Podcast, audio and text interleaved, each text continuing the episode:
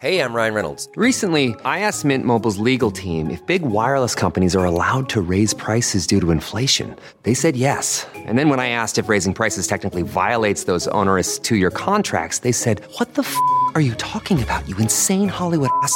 F- So to recap, we're cutting the price of Mint Unlimited from $30 a month to just $15 a month. Give it a try at mintmobile.com slash switch. $45 upfront for three months plus taxes and fees. Promo rate for new customers for limited time. Unlimited more than 40 gigabytes per month. Slows. Full terms at mintmobile.com.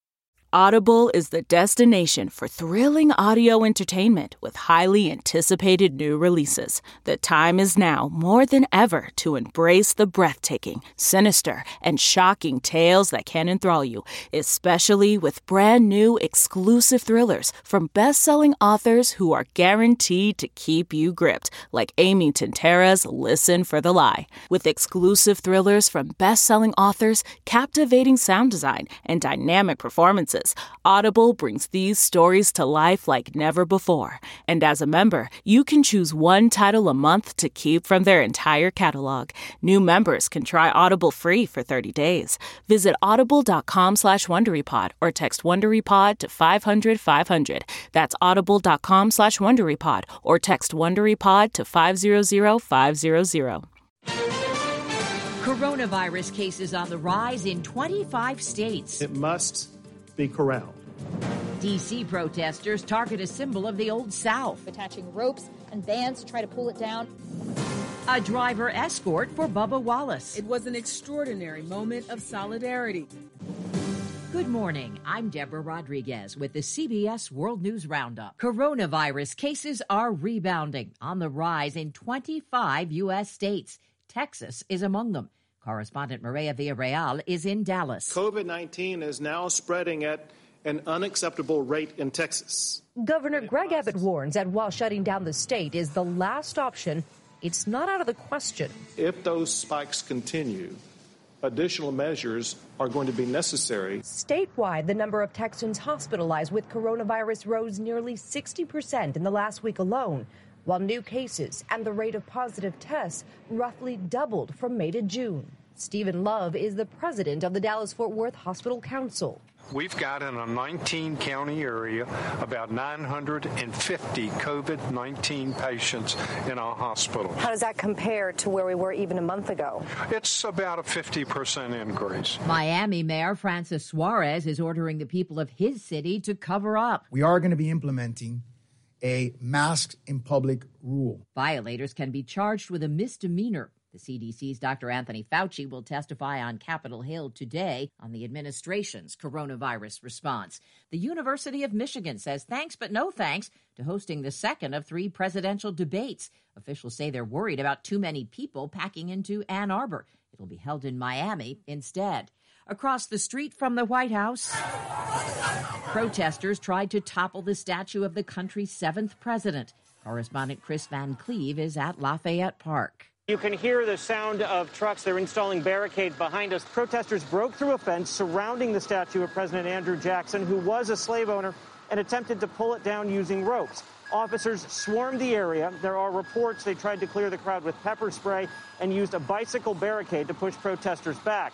A witness tells CBS News she saw rubber bullets being fired. Jackson is one of President Trump's favorite U.S. leaders. Mr. Trump says anyone arrested for destroying monuments or statues could face 10 years in prison and be charged retroactively.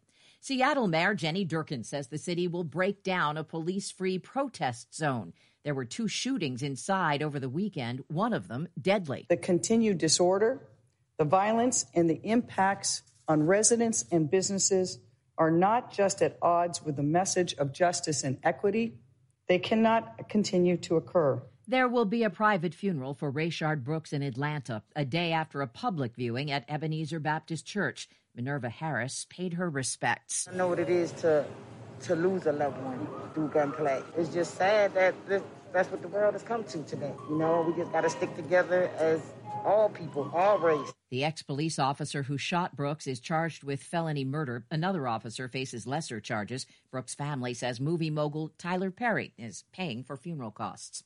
A touching scene at Talladega, a day after someone hung a noose in Bubba Wallace's garage. Bubba's friends, competitors, and on track foes have closed ranks around him. The sound from Fox Sports Bubba is the only full time black NASCAR driver. His mother, Desiree Wallace, says the past two days have been an emotional roller coaster. I said, This will not break you.